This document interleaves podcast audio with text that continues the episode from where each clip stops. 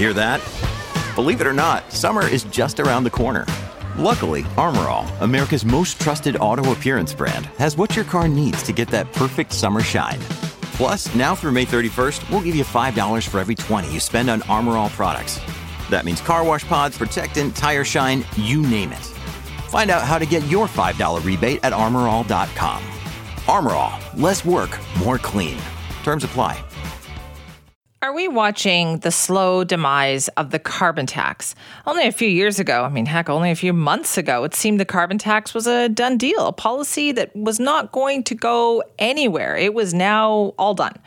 And then one decision by the federal Liberal government to grant an exemption to some provinces in home heating oil has caused a huge ripple effect that now has even BC politicians, some of them anyway, questioning whether we should keep the whole thing or start to tweak it. So we thought it was worthwhile to take a look at its impact. Like, who does it affect? Is it an effective tool for doing what we think it's supposed to do? That is, bring down greenhouse gas emissions. Well, Dr. Kathryn Harrison is a professor of political science at the University of British Columbia and joins us now to talk about this. Thank you so much for being here. It's my pleasure. What do you make of all this right now? This debate about what we thought was like a settled policy? Oh, well, it's never been settled with the Conservative Party federally. Um, we saw Mr. Scheer railing against the carbon tax. It kind of fell down a bit under um, uh, Erin O'Toole, but it's been back for a while with Pierre Poilievre, who's who's really been um, initiating the populist messages once again, and in many cases in very misleading ways. So, does that mean it is now, do you think, open for debate? Could we see some more tweaking? Do you think Canadians are responding? Um, I, I, think Canadians are responding to uh, Mr. Poilievre's messages. Uh, at least that may be contributing to the rise of the Conservatives' popularity in the polls. I think it is in many cases because they're misunderstanding the degree to which the carbon tax is impacting the energy prices that's really affecting households. The, the growing cost of living challenge is mostly not due to the carbon tax. In fact, it's a very little part of it, but that's the one that the conservatives are emphasizing. And in um, the eight provinces subject to the federal carbon tax, there is um, widespread underestimation of the magnitude of the rebates people are getting. Uh, most people are getting more money back than they're paying, but they don't know that. So, I mean, I do think the conservatives are getting traction, and it'll be interesting to see um, how well the liberals can do in fighting back and explaining what's really been a centerpiece policy for this government. Right, which makes me don't I don't understand then why they would tweak it in this way to open the door for this. Oh, a lot of us have been wondering that. I can I can tell you a lot of us academics. Um, I think what has happened is a particular challenge of affordability for folks who heat their homes with fuel oil rather than fossil gas or electricity. Um, those are people who don't have an option historically. There isn't a gas pipeline to their community or the area that they live, and it's a really expensive way to heat one's home. The price of fuel oil since the war in Ukraine, and that's really been the stimulus, has almost doubled. So there are people paying, you know, $800 a month in the winter uh, to heat their homes in some places. Um, and I think that was the impetus, that was the pressure from Atlantic Canadian MPs. The waiver for three years on application of the federal carbon tax doesn't apply in British Columbia um, is applies everywhere the, all provinces where people are burning fuel oil. It's not just available in Atlantic Canada.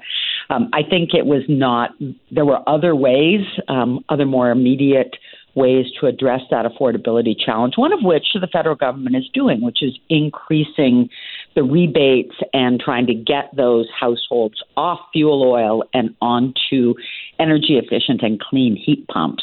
Um, so, you know, I think it was a mistake. I, I suspect they didn't anticipate just how much blowback they mm-hmm. would get.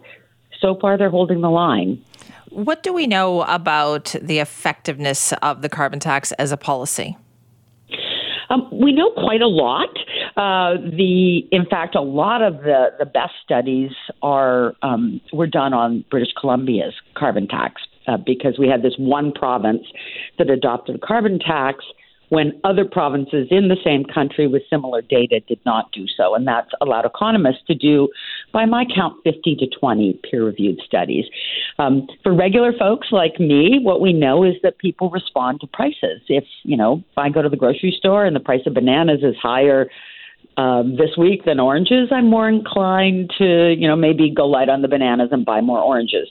And what we find is that people are doing the same thing when their energy prices change.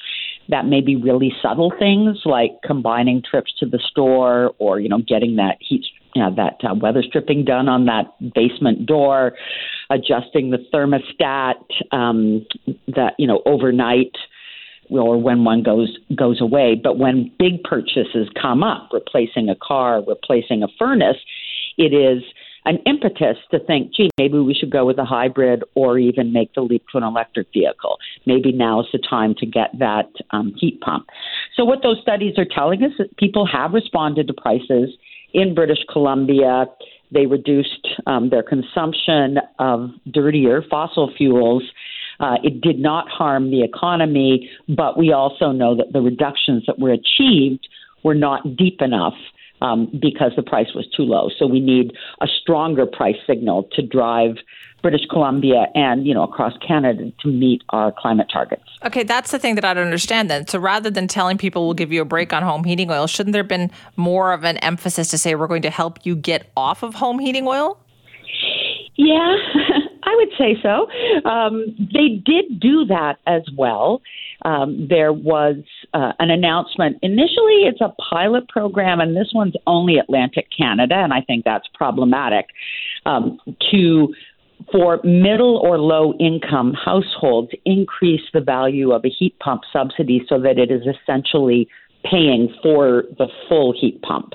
You know, basically giving households a free heat pump. Now, the um, the price incentives, given how expensive it is to heat with fuel oil, is already there. People can already save money um, by replacing their um, their oil boiler with a heat pump.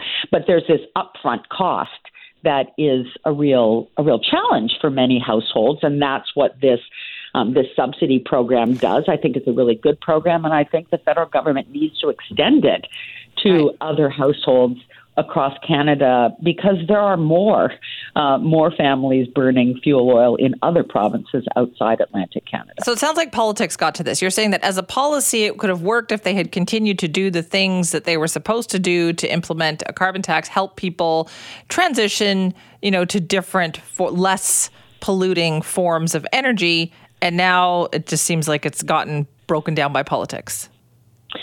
Well, you know, the politics have been there all along. This has been a really challenging one politically, and I think the Liberal government initially the Liberal government in British Columbia in 2008 and since 2016, the federal government have shown some real political courage in um, holding the line when opponents, the opposition parties, have often made really misleading arguments saying that carbon taxes don't work saying that it's really hurting families when you know most of them are getting more money back than they're paying, um, those kinds of things. So it's been political all along. It's ironic and I think unfortunate that the federal government, which has held the line and mm. fought two elections since they uh, implemented this policy nationally, um, made this move you know, un, in sort of um, panic, it would seem seems, in the last ten days or so. Oh, it certainly but seems that way. I don't think it's a given that they that the whole thing is gone. Um, right. So far, they're holding the line. We'll see. We will see. Dr. Harrison, thanks for your time.